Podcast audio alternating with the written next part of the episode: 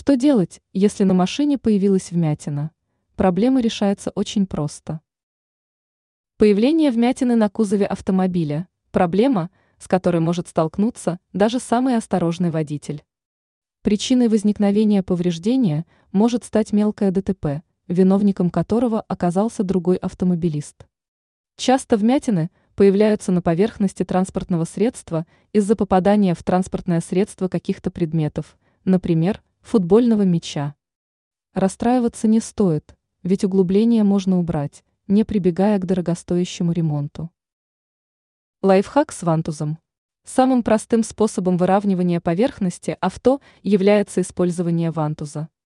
Достаточно приложить сантехнический инструмент к вмятине и совершить резкое движение приспособлением назад. После нескольких попыток вмятина наверняка исчезнет.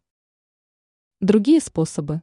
Если лайфхак с вантузом все же не сработал или инструмента попросту не оказалось под рукой, то стоит обратить внимание на другие способы удаления неровностей. Эффективностью отличается такой метод, как применение куска ткани и мощного магнита. А можно просто создать на поврежденной поверхности перепад температур, просушив участок феном, а потом приложив к нему пакет с сухим льдом.